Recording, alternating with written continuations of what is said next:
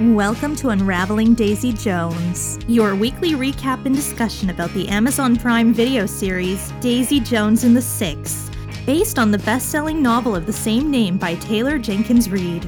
In each episode, we'll recap the latest episode in the series and share our thoughts on the music, characters, the fashion, changes made from novel to screen, and all the juicy drama. We'll make sure you won't regret listening. Hi, welcome to the very first episode of Unraveling Daisy Jones. I'm Chris. And I'm Jocelyn. We are both very excited to have all of you join us on this 10 episode journey. If you don't know anything about Daisy Jones and the Six, well, this might not be the podcast for you.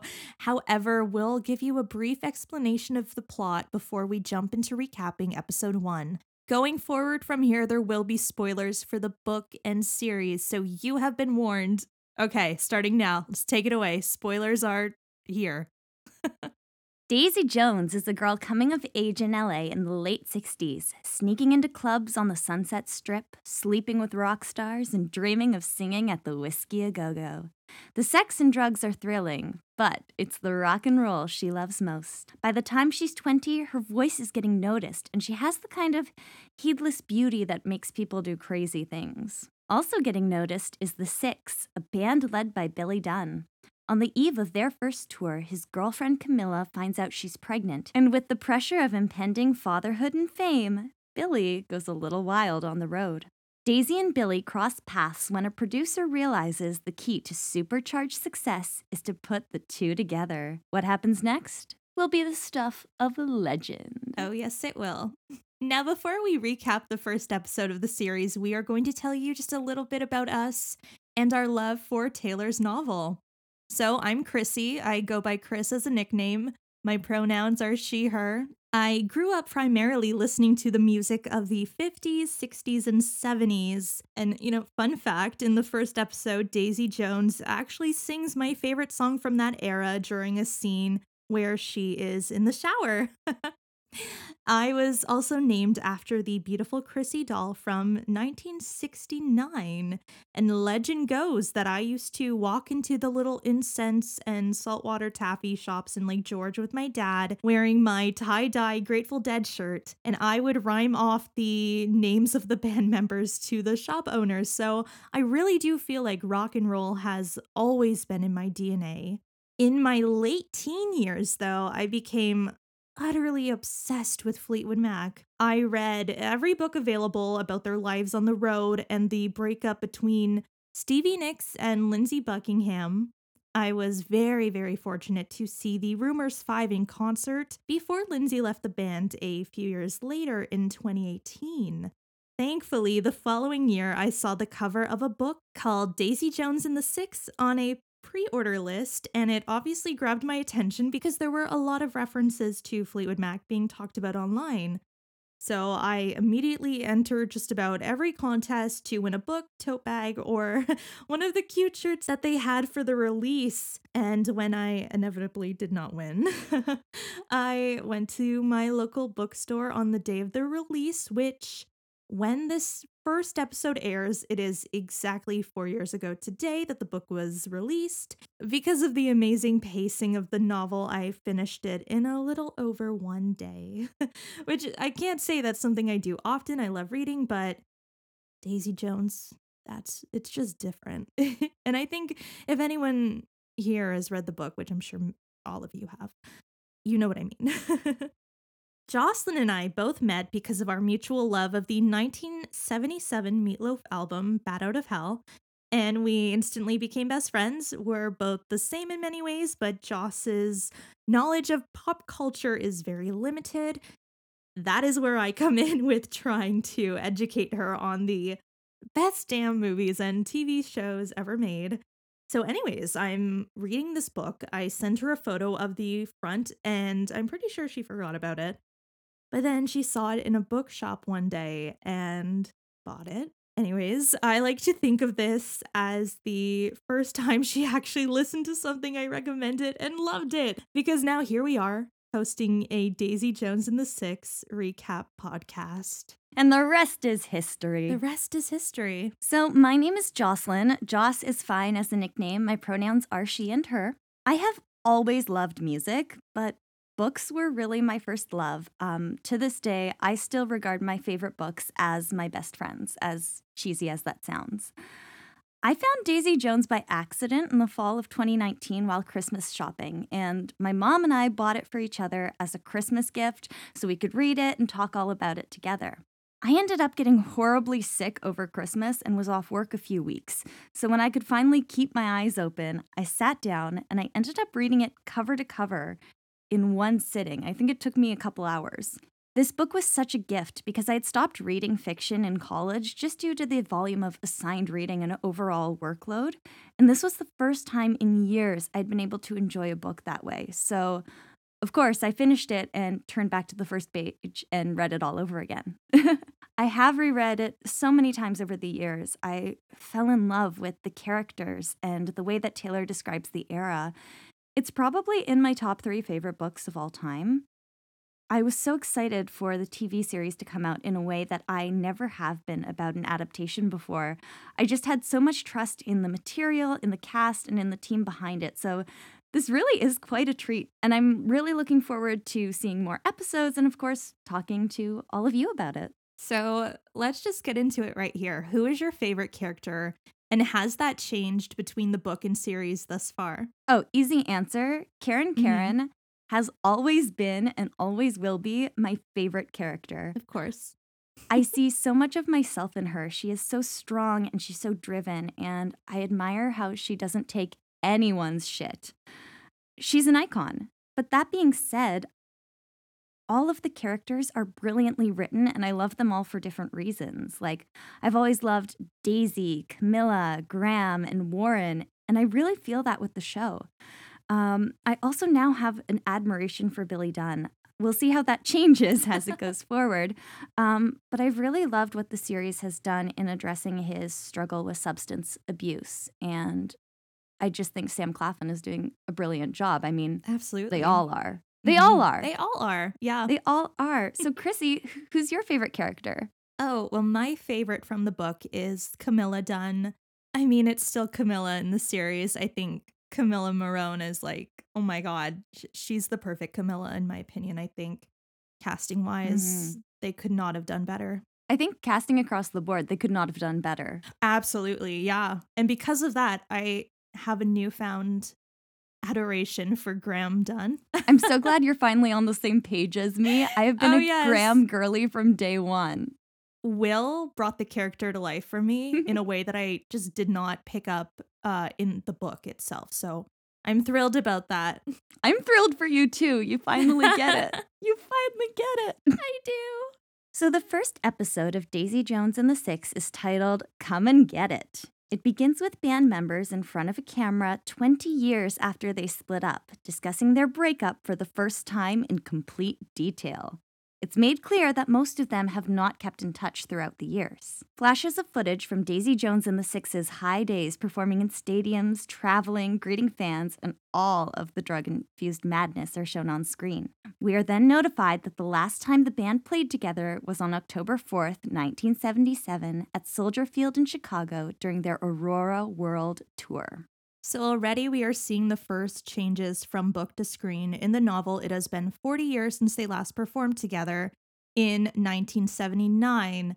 I actually really like this change. I like that the story will be set a few years earlier during the height of the 1970s rather than leading into the 1980s. Mm-hmm. Obviously, the story is set within a real universe because we hear names of famous bands and people throughout. So I like that they end in 1977 when the height of Fleetwood Mac with Stevie and Lindsey in the band now putting out rumors begins. Mm-hmm. Yeah, I like the time change. Did yeah. not bother me that much at all. And I think it made it easier to use the same actors and easier for the actors as well to kind of have it set now in the 90s, yeah. I think, when they're doing these interviews. Um, all around love it. The episode continues with Daisy being interviewed about when she first fell in love with music. We flash back to a young Daisy sitting in her bedroom during parties at her parents' house, listening and belting out tunes on her record player. Daisy, who we learn is named Margaret at the time, was born into wealth and could have absolutely anything she desires, but felt entirely alone because she wasn't shown love by her parents. We watch as Daisy gets older, sneaking into clubs on the Sunset Strip, watching bands like Zeppelin, Cream, and The Who. After watching a band perform, the lead singer brings her to his hotel room. It's implied she didn't know it would be the two of them alone. The show flashes back to an interview sequence with Daisy telling the interviewer that she wasn't naive on purpose, that she was just a baby. That is when she changes her name from Margaret to Daisy Jones and dedicates herself to writing songs. I won't lie, guys, this was really hard to watch. Um, but it sets up who Daisy is as a human and who she becomes. She goes from this scared girl to one of the biggest rock stars in the world, but wow, she really was just a baby. And the writers did a good job in setting up how dangerous the exciting world of rock and roll can be um, instead of glamorizing the mm. sex, drugs, and rock and roll element, especially from such a young age. Yeah, and I'm glad with a show that is that heavily features, you know, drugs and like you said sex, rock and roll, all that stuff. They didn't push the envelope too far and show too much from that scene. They didn't go all the way mm-hmm. and make it mm-hmm. graphic because when the door locked, I was like, oh, this is going to be really triggering. And it was just from the door locking. Um, and I think that's all they needed to do to set up that moment happening because I'm I'm just happy they didn't go too far with it. That would have been a, a harder watch. Yeah. And yeah. You know, it's crazy. I think a lot of women have the same like reaction to it. Of it's course, just it's, yeah. it sets off your fight or flight when you're watching that scene and you hear the door lock yeah. click. I think so many of us have mm. been in a similar situation. Yeah. There's there's actually a quote in the book that happens a little later on when Daisy goes, When you're alone with a man who is suddenly dangerous to you, mm. you're thinking about all the choices that you made to bring you to that place. And um, of course, that is something we get told later in Daisy's journey right. in the book. But to me, that was all I could think of during that scene where the door lock clicks. Yeah. yeah. yeah. And then later you see she's at the the party and you know he's going to repeat it. He's going to do it again to other girls. We see that happening and it's awful. It's awful. It's awful. Mhm. Over in Hazelwood, Pennsylvania, we meet Billy Dunne, who wants something more out of life than ending up in the military or working at the mill. Billy lives with a single mom and his younger brother, Graham. Graham decides to form a band with his three friends, Warren, Eddie, and Chuck. Did you like the way I said that? Very, very gossip girl. Thank you. it's funny because his name is Chuck and he plays the bass. Chuck. Chuck Bass. Weird. I didn't I, I like, just I realized it right where now. you are going with that, but that's really funny. I'm glad you you followed it through with the answer because I would have been here like, oh yeah, that's funny. I don't get it. I got you, girl. Billy helps out with the band by giving them pointers and eventually becomes their front man. The episode shows them growing up playing local gigs at weddings and sweet 16s as the Dunne brothers. You know, Alexa, play Mastermind by Taylor Swift because I loved how Graham masterminded Billy into being in the band and being the frontman. That isn't in the book, but I love it because right away it shows you the kind of person Billy is. Right. And in like a one minute scene, they were able to set the stage for what this band's working relationship is going to look like all the way up till they're split. So smart. So smart. Yeah, I think it was really cute too. We have that scene where the boys are in gym class and they're kind of like, whoa, like your brother's joining the band? Like, I Billy does. You know? I also love that we meet young Billy with all of the girls following him in the street because it's mentioned in the book that Billy got all the girls. We also meet young Graham heartbroken over his first heartbreak. So we know right away he has a really sweet soul. And I thought that was interesting because it's sort of a foreshadow of what's to come in both of their storylines. Ugh, poor Peaches. Poor Peaches. Poor Peaches. We learn briefly about Billy and Graham's father when the band is performing at a wedding and they spot him dancing with a girl half his age. Billy confronts him, destroying the guitar that once belonged to his father. The band share a moment outside the venue when Billy realizes the band was now becoming more than just a fun hobby. They were a family, and he felt they were going to be the biggest band in the world someday. This was another change. So in the book, Mm. Billy and Graham don't confront their dad. They're just like, he doesn't recognize us. Screw him. Right. But honestly, I didn't mind it. I really liked the moment that they got to have as a band and the moment with Billy confronting his father. Again, this is a wonderful, wonderful TV moment where, in over the course of a few minutes, they have set up Billy's entire relationship with the idea of fatherhood. And of course, that comes into play later. But in two minutes, they did something that is going to affect like it lays groundwork for the rest of the series going forward. The writers just I want to send them a gift basket. We meet Camilla Alvarez at the local laundromat where she is watching Billy while doing laundry. The two share a sort of meet cute moment with Billy, assuming she knew of him from the Dunne brothers. We later learn in an interview sequence that she definitely knew about him because of his reputation with girls. It humbles him and he asks for her number, promising to write a song for her if she gives it to him. Camilla asks if that line has ever worked on anyone. Billy tells her it's the first time he's ever used it. They fall in love quickly, Camilla becoming a sort of member of the band by attending their rehearsals and taking video footage and photographs of them. Okay. I want all of you to know, first of all, we both had to watch this at separate times. So Jocelyn was attending a premiere party and I was back at home. And at seven o'clock, I watched it, like many of you listening, I'm sure, when it came out. Jocelyn could not do that, and I was not allowed to text her. That makes me sound so much cooler than I actually am. Jocelyn was at a premiere party. Wow. Um, but yeah, I told Chrissy that if she sent me any spoilers, it would be the end of our friendship forever. So So I had to sit at home on my couch by myself and watch this entire moment happen and not be able to tell her that it's nothing like the book. That being said, you know, Billy and Camilla's initial meeting is super different from the novel, but I wasn't disappointed. I actually love the laundromat scene. However, one thing I did really miss was the reason I fell in love with their relationship while reading the novel, and that was the little moments with their phone calls when Billy would call and say Billy Dunne loves uh, Camilla Martinez before the charge went Oh. through. Yeah, I love that part. You know, like it, it sadly didn't make it into the show. I also really loved the perspective of Billy being dirt broke and bringing her to the pizza parlor in Pittsburgh and scraping his last dollars to buy her a pizza because we will later see him buy them a home with the money from Honeycomb making it so big, you know? I liked that little moment we had. Um there's also mention of how he knew Camilla liked good music because she wore a Tommy James shirt and I really, really wanted that to be in the show because I think it's so symbolic of the lyrics. I don't hardly know her, but I think I could love her from Crimson and Clover by Tommy James. I also have to add this. Okay, so this is the part where I fell to my knees pretty much and I couldn't even tell Jocelyn, but watching the episode, they changed Camilla's last name to Alvarez and list her as Camilla Alvarez, photographer, in the documentary footage. Now, if you don't already know that this is going to be a change, then obviously your brain goes to the possibility of, oh my God, she's divorced and remarried. That's not the case.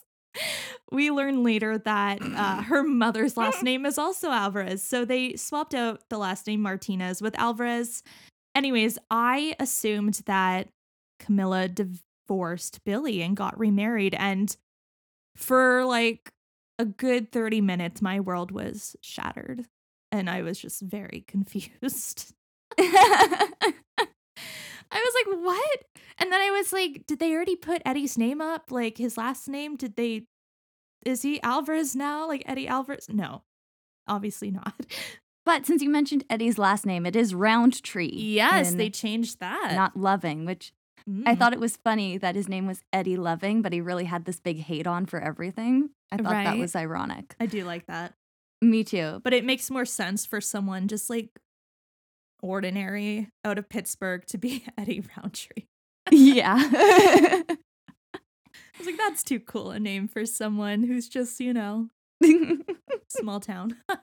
The Dunne brothers head over to rehearse in Chuck's garage, but are greeted by the knowledge that Chuck has been accepted into a dental program and is leaving the band. Without a bassist, Billy tells Eddie to switch over to bass instead, to which he eventually agrees. Daisy meets Simone at a party. Simone tells Daisy that she has seen her all over the strip and questions why she isn't on stage instead of in the crowd. The Dunne brothers and Camilla are at a venue prepping for their set, watching another band called the Winters perform. Graham immediately takes notice of their keyboard player, Karen, and introduces himself to her. Gotta love Peaches, man. Gotta love Peaches. We have a lot of little changes in this just chunk of episodes, so if you've read the book, you know that Chuck gets drafted and sent to the war.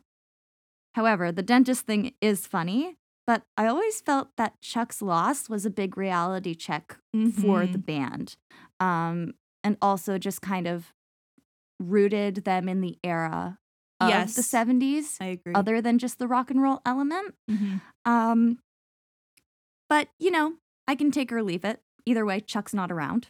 In the book, this is also when Eddie comes on board in the band because his brother Pete is an original member. And then when Chuck goes to war, they call in Eddie to cover. This is another thing I really didn't mind that much. Pete does very little in the book, he really right. doesn't say anything. Um, people talk about him, but he's never up to much. So I appreciate that they kind of just got him out of the way so they could focus on the drama. Um, that being said, though, God bless Pete for being the only unproblematic member of Daisy Jones and the Six. But this is the one change that did hurt my heart. It really doesn't matter in the grand scheme of things, but I will always be sad that we didn't get our Karen Karen moment. But that's okay. She will always be Karen Karen to me. I don't know why they didn't include that. I think it's so funny and it's so cute. And I don't know, we haven't really seen many people talking about Graham and Karen online much yet. And I think with that moment, it would have like really set it up for fans to be like, I ship them so hard. Which like same, and I'm gonna do it anyways because that's I'm, just who I uh, am. But you know. I'm seeing more Karen and Graham stuff starting to come out of the woodwork, yeah. which is good. Because, like, when the show was first announced, it was like Daisy Billy this and Billy and Camilla that. And oh my God, Billy Dunne is a whore. But, like, which is fair. Is a whore. That's the central part. That's kind of the central like plot is the love triangle. Sure. But Karen and Graham has always been my favorite relationship in the book, despite it all. Um, and so I'm I'm really glad we're starting to see more little teasers and we're starting to see people start to root for them. Yeah. Um, but I love the Karen Karen moment because that's just classic Graham. It's so in funny. so many ways. And they had it all set up. They were in a noisy music hall. I know. Um, but that's okay. Maybe they tried it and it just didn't translate well, right? You never know. I honestly, I thought I missed it. So I like watched back Me too. that part at the end rewind. of episode three. I was like, I have to go back and see if I I made it up. I think I was still stuck on, oh my God, Camilla, Camilla Alvarez. Missed a lot in those first like 15 minutes after that part. it's possible. Karen swings back around to the venue to watch their set with Rod Reyes the tour manager. Rod tells the band they need to make their music less political. So, like, less Dylan esque. And if they want to make it big, they need to move to California and meet with Teddy Price. Again, Billy's work being more political would have made more sense had mm. Chuck been drafted and the war had been mentioned more than just once in passing. But I digress. I'm just glad that they kept Karen telling Rod to eat shit. Billy then has to break the news to Camilla that they're going to move to California to pursue their dreams. He hopes she'll join them, but she refuses and wants to follow her own career in school. She doesn't want to follow a boy to California. He questions what they are to each other, but she stands to go inside her house, However, not before reminding him that he still owes her a song. Inside, she cries and tells her mom that he's moving. Her mother tells her that she can't turn her back on her family, and Camilla reminds her that she did. Camilla surprises the boys and joins them in their van to California. I actually like this change a lot. So, in the book, Camilla stays home and Billy calls her out to join them in LA Mm. after they get a record deal with Teddy. Um, but again, shout out to the writers. They used this scene to build their relationship quickly and give them a really solid ground. Um, right away, they are incorporating Camilla as one of the key members of the Six and how important she is to Billy, which she, she was in the book anyway, but they're making sure that she is a vital part of everything from the very Mhm. start. And I like that because Karen says something in the book about how Camilla wasn't a wallflower. You just had to be paying attention to notice it. And I like that in this TV series, they're not making us pay attention to notice it. From the very first episode, they are showing who Camilla is someone who isn't afraid to talk about what she wants in her relationship and what she wants out of life. Mm. And so I thought this was a really great establishing character moment for her. So I was okay with, again, this change. I also really like that they are incorporating Camilla's family a lot. We got to see Mhm. this cute little scene of Billy going to dinner at Camilla's house, meeting her parents, her sisters, and then we get to have Camilla and her mom have this sweet, sad moment together in her house. I like it a lot. mm-hmm. The show flashes to Daisy pumping gas at a gas station. The song she wrote stumbled on Sublime on the radio. The song had been stolen from her. At a nearby diner, she's talking to Gary about taking benzos to wake up. She swallows them down with coffee and champagne to even out the effects and referring to it as an up and down. He laughs and tells her he's going to use that in a script one day and questions how he knows she wasn't planning on using it herself. She leaves the restaurant after he calls her a muse. The famous quote everyone has been waiting to hear is said I am not the muse, I am the somebody. Mm, Why drop. do men think it's a compliment to tell a woman that they are his muse? I've always hated that. I hate it so much. And I love that we finally have a scene in something where the girl isn't like, I'm really your muse. Wow. She's like, no, I am the fucking somebody, and you are going to hear me. I love it. I'm so grateful to Taylor for this beautiful line that many of us can now say and feel something from it. I love it. Yeah, just amen. Like, I love that she takes that moment to tell her, him off. Yeah. And it really solidifies her arc in the episode. The writers are so smart, so smart. They're taking her from a girl who just loves music mm. to a teenager who's being used by men to this woman who takes no shit at all. Mhm. And right away, they have grown her and established her so that as we see her per- begin to pursue her career as a songwriter, she is so aware of who she is as a person. And that is why she's so headstrong and fabulous and wonderful because she knows who she is and she knows her worth and she's not taking anything less. And that, Mhm. That is what I love about all the female characters Yes. in this book. Mm, They are strong, they are fierce, they are powerful, and they know what they deserve. damn right. Yeah. Yeah. Anyway, Daisy heads to a bar, sits down at the piano, and sings. Billy, Camilla, Warren, Eddie, and Graham arrive in California and they drive by Daisy as she's walking on the strip. And that is the end of the episode. Oh my God. Okay, can I just say something that's kind of like I know people listening are probably either going to be like, "What the fuck, Chrissy? This is you're so stupid," or or they're going to be like, "You know what? I kind of agree with you on this one. I don't know where anyone stands with it." Anyways, I'm gonna I'm gonna say what I felt watching it. I don't love the whole like they kept passing by each other until they finally meet because they they're really playing on this whole soulmate thing and that's cool that's cute i get it and i do understand that you know they probably would have passed each other if it, it was like a, a real life thing um because you know she's always on the strip and we learned that with her conversation with simone and whatever but i don't know i don't like it's not forced but it is kind of forced if that makes sense and i we'll get to episode two in our next episode and I will share a bit more on that. I don't want to talk too soon about certain scenes that are in the next episode while I'm doing this rant here. so I will ramble on in the next episode about this further. Yeah, you know, I kind of agree with you, but I also kind of don't because I didn't notice that they actually passed each other until the second time I watched it. Like, I, yeah, it was no, I very saw it subtle. Twitter. Yeah, so I saw it on? Twitter and then I went, oh, okay. So I like that it was subtle, like you wouldn't notice it unless you were looking for it.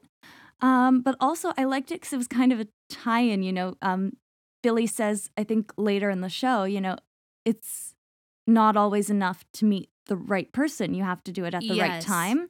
So I think the chance that he and Daisy had opportunities to meet but never did, you know, Mm. it makes makes sense to me. I could take it, It or leave it though. You know, like I feel like like she says, she's not anybody's muse. I think that her storyline is so much more than her relationship, whatever that is or becomes with Mm. Billy Dunne.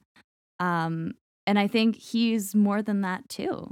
And I Yeah. think like right now it's subtle, so I really don't care, but I just I think Yeah. that they're both worth more than that. For sure. Okay, so let's discuss the songs in this episode because they are really good. They're really good. bops across the board, honestly. But Yeah. you know what? I forgot about every other song in that first episode when Daisy sat down at the piano and played by myself. Oh, yes. Like, oh my goodness, that is my favorite song in this episode, and maybe even so far in the series. Mhm. I love the lyrics. I love where it sits in the story. I love what it means to Daisy. And I love how Riley performs it. This Yeah. moment isn't like performative in the show in the way some of like the concert ish moments are. Um, but this is Daisy doing what she loves to do for herself and the realization that she can do it for herself. And she proves to herself in this two minute song that she is worthy of her dream. That is a fucking powerful thing. Mm. This is also just another thing I love about Daisy and her character. She is so fierce and fearless in the pursuit of what she wants. And despite having everything handed to her, she chooses something that she has to work to get, you know? Mm. And I just, ugh, it was beautiful. Beautiful. Yeah, I'd agree. By myself, for sure, it's stunning. It reminds me a bit of Joni Mitchell and Carole King, which is cool Mhm, because she Carole. leaves very Carole, right? She leaves the bar, and I think that's when I Feel the Earth Move starts playing. Yeah. Yeah. So, like, I was like, okay, I see how they're playing this, and I love it. And I love that we do find out that Daisy is very inspired and influenced by what Carole does, how Yeah. she she mentioned is it this episode? I think so. I don't want to talk It was either over this episode or the or the second one. second. But she does tell Hmm. Simone that she has this love for Carole King. And Yeah, because Carole wrote songs for so many artists and then her own personal albums are just for her. And I was like, "Oh, that is so wise and so smart." And I know that's how you and I both listen to Carole King as really big Carole King fans. I love feel the Carole same way. King. hmm I thought that was a brilliant quote. I don't remember if it's the first or second episode, but I think it's Wherever the it second. is, so we'll, we'll, it might be. we'll circle back to that. We will. Yeah, if it's in there, we'll do that. I think it is. You're right. Yeah. Okay. The book changes. Yeah. You know, I have one actually right off the top, if you don't mind. Yeah, please take it away. I, I've seen a lot of people talking online about how Daisy is less like wild in the series so far. She's not as much of a crazy rich party girl. Um, but I actually think this is a smart choice to show how her partying progresses to full blown addiction. Um, I think in the book it's Warren who mentions it uh, kind of towards the end. You know, some people are capable of casual drug use and some people aren't. And I think we're going to eventually see that Daisy isn't. I do love that they kept Daisy talking about the up and down in the show, not just for the iconic Muse line, which you know I love, but reading the book, I always kind of thought that Daisy struggled a little bit with mental health issues of some kind, with high highs and low lows, and that her struggle to, quote, hit the dope just right was an unconscious way of self medicating to find her normal, whatever that was to her. Mhm. Um, I think as she's put under stress as a songwriter and working with someone who she's falling for but can't have, I think we're really going to see her drug use progress. And I think that her progression with substance abuse issues as working on the album comes into play is going to be really central for her relationship with Billy and the rest of the band. So I'm okay with this change um, Yeah. because I really am loving the way that this show is handling substance abuse and addiction. I totally 100% agree with you. I also think like really like they can't go too far into showing things this is Amazon Prime and not HBO in that sense. HBO. I'm just being honest here. Like if they wanted to go further with it, I think they would have put it on with HBO. I don't know. I think it's the perfect amount for someone who wants to see the story but also doesn't want to like Be triggered? I'd rather hear about Yeah. it. Yeah, I don't want to be triggered. I think they show I'd rather enough. hear that something happens. Yeah, I, I agree with you. It's subtle, but you get the message. And I, I appreciate that. Mhm. So book changes. I I really like Camila and Eddie having this adorable, sad sort of almost romance from childhood. Mhm. They also seem to be like the front runner for everyone's favorite ship on social media, which is I didn't see that coming, but Me um, neither. I like that. I'm very happy about that because we both love Josh and Camila, so this is cool. yeah, you know, we are fans of the Valley Girl 2020 movie, which had both Camila We and Josh in it. Um, so we're Josh fans, and I honestly think if anyone else was playing Eddie, it just wouldn't hit the way he does. You know, like he's perfect. I always liked Eddie in the book though because he always kind of said directly what he was thinking in the interviews. Like there's a part where Mhm. he says, "I was so fucking sick of these people." When everybody else in the interview is trying to like be nice about why maybe things aren't working, he was like, "I was sick of everybody," and I love that directness that he has and that they've kept it in the show. But I'm also totally okay with the extra added level of his adoration for Camila because that is really going to add just another deeper layer of why shit falls apart. And I'm so excited. Yeah. she deserves to have someone care about her too because you know shit goes down and, and she needs someone to lean on and i'm happy that it seems like it might be eddie Eddie. eddie, Eddie. you peach He's not a peach.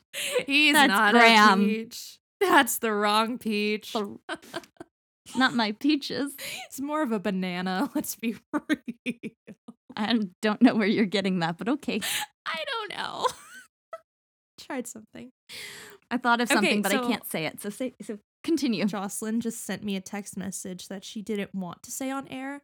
I'm gonna air it out anyway. She said, "Billy Dunne is an eggplant." And you know what? Yeah, Billy Dunne is an eggplant. So, Chrissy, we have talked about the show itself. We've talked about some changes in our feels and the songs.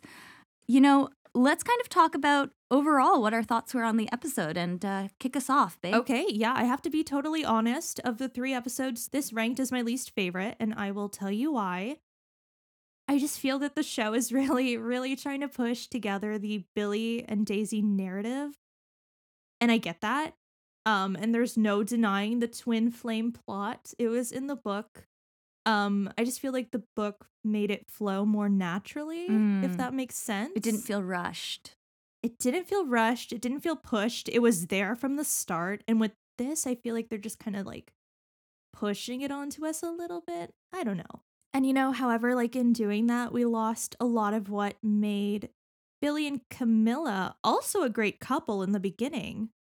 And I mentioned this earlier. I wanted the phone calls and their pizza dates. I know due to time, that's hard. But without that element to their relationship of the early days, it makes it easier for the viewer to wonder why Camila, who is so strong, stays when he's such an asshole and doesn't respect her. And someone on Twitter said it best when they mentioned that Daisy Jones in the Six is a great representation of the idea that you can have two great loves. Mhm. You can have more than one soulmate. Yeah. You know, I'm a big believer in that. I know you and I both agree that Camila is Billy's soulmate and Daisy is his twin flame. I think we are losing the aspect of Camila being his soulmate too, and that's a shame. Again, like we're we've only seen 3 episodes and this episode right now that we are discussing is based on the first one only. Who knows what the future episodes will hold for them, but I hope that there's a bit more romance between Billy and his wife because that for me is what made me so tied up in the book. Not because there's a love triangle, but because this man loves both of these women and for different reasons and in different ways. And I hope we get to see more of that. Yeah, you know, I want to touch on everything you just said because there's so much Please gold do. in there. But I want to start out by saying, like I said, I'm a firm believer that we have more than one great love in our lives. We have more than one soulmate. And who your soulmate is, I think, entirely depends on when and where you meet them.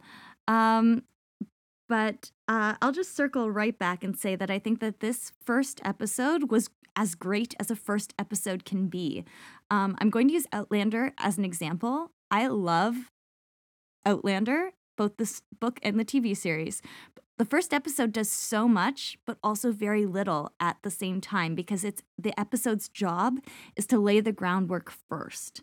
So I think that as a first episode, this one does a banger job of setting up who these characters are and their journey so that it kind of sets the stage for them to get going. I do have to agree and disagree with you when it comes to Billy and Camila. Um, I love those sweet moments in the book, but I also get that it's hard to fit 300 book pages into 10 TV episodes. Totally. Um, and especially with how the format of the book is done compared to how things are Mm. done in flashback in the TV show, this is not an easy job. But no. I think that Billy adoring Camila is there. It's just not in words.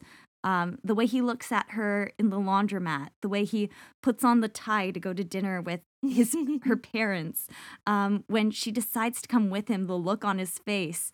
This man is dead gone on her. Like, I'll probably mention it again going forward, but I just think that Billy loves differently. He has this busy artistic mind where his main focus is music and Camila. And I think his ambition gets in the way of how we expect romantic love to be shown on screen. Daisy has that same sort of busy, artsy mind. I mean, we see it in an episode where she's actually like being intimate with somebody and just gets off of him mid sex to start writing. Um, she has that sort of busy artistic mind. And as the book mentions, she talks about that she loved someone, quote, as much as she was capable of loving anyone. And I think Billy is like that too when it comes to romantic love. And uh, Billy Dunne has more than one soulmate. It's like he says in this very episode about meeting the right person at the wrong time. Is he talking about Camila? Is he talking about Daisy? I think it works for both of them. But I genuinely believe that the true loves of Billy's life are his daughters. But of course, we get hmm. more into that later. This is totally out of left field because I feel like we are talking about Camila, Billy, and Daisy a lot because we love them. But I do want to Sure. throw in that Sebastian as Warren is probably like that is my emotional support comic relief drummer. And yes. um, I feel like we've talked about Peaches, we've talked about Eddie, we've talked about um, our little quote love triangle. Um, but I have to shout out Warren because he was a favorite in the books and he's just so, so good on screen. I also have to shout out Simone because I love, I love, love, love that they're right. including her in the central plot because it would have been so easy to just kind of like write her off. So I'm glad that she gets to have like a big part. Yeah, I totally agree. I'm so happy that Simone is still in the show. So this is more of like a generalized thought, but I know so many people and reviewers heavily compare the story and the characters to Fleetwood Mac. and you know, like besides the music on the Aurora soundtrack that just came out and it being set in the 70s, I think Karen is probably the closest thing to a Fleetwood Mac band member reference that being like Christine McVie because they've made her British now and uh, maybe it was a personal choice for Suki. I don't know. I thought it was awesome. I just feel that like Daisy and Billy's relationship are closer to Gram Parsons and Emmylou Harris, being that Gram was married and battled addiction. And even at that, it still feels like a very original story and doesn't rely too heavily on specific people in the music industry. I don't know, but I get none of Lindsey and Stevie through them. Yeah, for the re- for their relationship, I think Daisy is totally like a Stevie Nicks, um, not knockoff, but you know what I mean? Yeah, I think that like the references are there, but the references could be for so many people. Like there's a little Carole King reference here, a little Stevie Nicks reference there. And in the book, when I was reading the book, I had read um, Bruce Springsteen's Born to Run, uh, his little memoir, autobiography thing around the same time. And Mm. with the Dunne brothers getting started and like getting up to their record deal, it reminded me so much of Bruce's journey. So like you know it's it's it's all there and it's all kind of delicious because it just really kind of captures the music industry at that time like so much research must have gone into this on Taylor's part you know Yeah, no, absolutely. I think it's it's so fascinating, but yeah, I don't really see like two specific people from the industry. Mm-hmm. I really think they are true originals, and obviously, I mean, like everyone back then was on drugs and sleeping together, so it's like, I mean, you Yeah, can't it could totally be anyone. it could be anyone, but what I'm specifically saying is that I don't think they are like the story of Stevie and Lindsey hmm you know? I mean they were they can't be. Stevie and lindsey were practically married when they were when she was 20 something so like you know what i mean? Mhm. You know, as we get to the end of our episode here, I have to say that what I truly love about this adaptation that you clearly see from the first episode is that despite little changes that these characters very much feel like they have jumped out of the book. Like these are the humans I fell for on the page and seeing how the writers and actors have brought them to life on screen had me sobbing in a hotel room at 3 a.m. You know, like I was talking to a friend at brunch the other day, and I said an adaptation could have these characters do a French can can, and as long as they do it in character, I won't care. And I genuinely mean it. I had so much trust in the team bringing this to life before that, but this episode, seeing these characters in real life, had me grinning from ear to ear and just solidified all of that trust for me. I loved this first episode for that. And um, I'm sure I'll talk about it more when we discuss the other episodes as well. I'm just so excited to see these characters take this journey in in real time. Like, oh my goodness, the performances in this are are truly stellar and just a genuine genuine gift. I just can't believe it's finally here I know we've I been waiting for years. we've been waiting for so long and i believe that like the first week the book came out they might have announced that a tv show was in the works i think i'm right about that i could be wrong but you know I'm not sure. I'm pretty sure that's what happened because I remember turning to my mom and saying, oh, "This is going to be a TV show," and I think I read that on Google. Yeah. when it came out. I can't remember, but I know that by the time I bought the book in the fall, um, we knew it was going to be a TV series.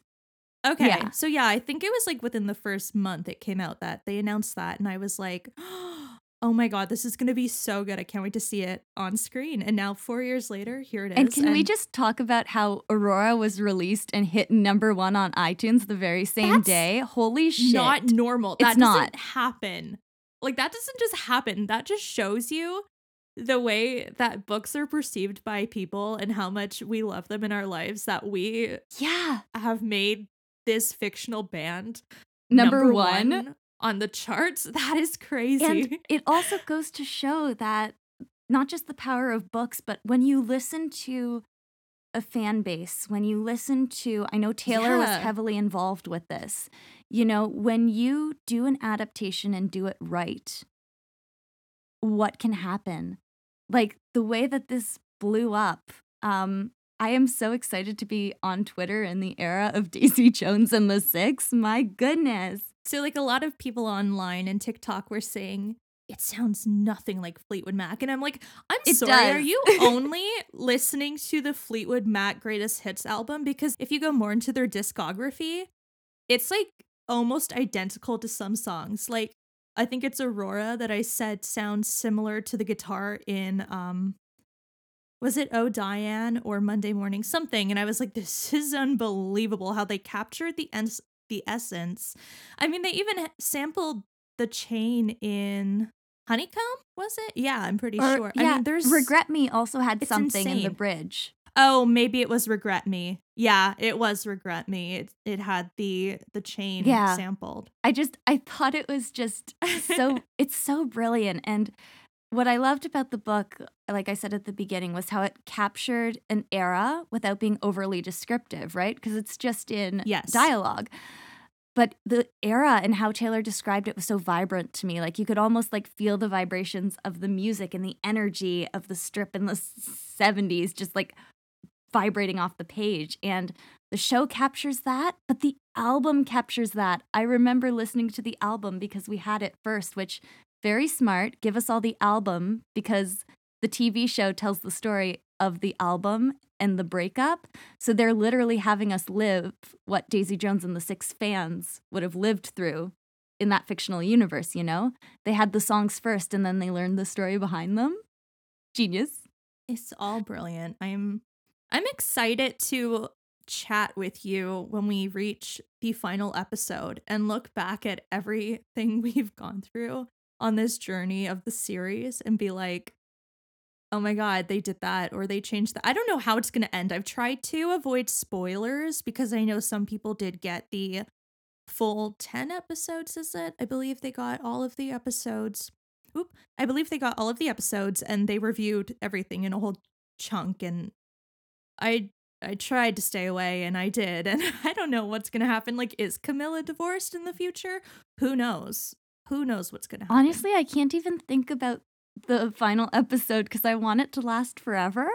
Like, I know. at first, I was kind of bummed that it was just releasing a few episodes at, at a time um, because I have no self control. But I'm really glad that um, Hello Sunshine had control for me so they could release it slowly so I can just enjoy every delicious little moment leading up um, to it. But uh, yeah, I'm excited for more. I'm excited to talk more. I mean, Chrissy and I have had these conversations a million times, but I'm excited that we get to share them with all of you because the Daisy Jones and the Six community is huge. And I'm really you guys are excited, so sweet. really excited to connect with more of you um, who love the book because we love it too.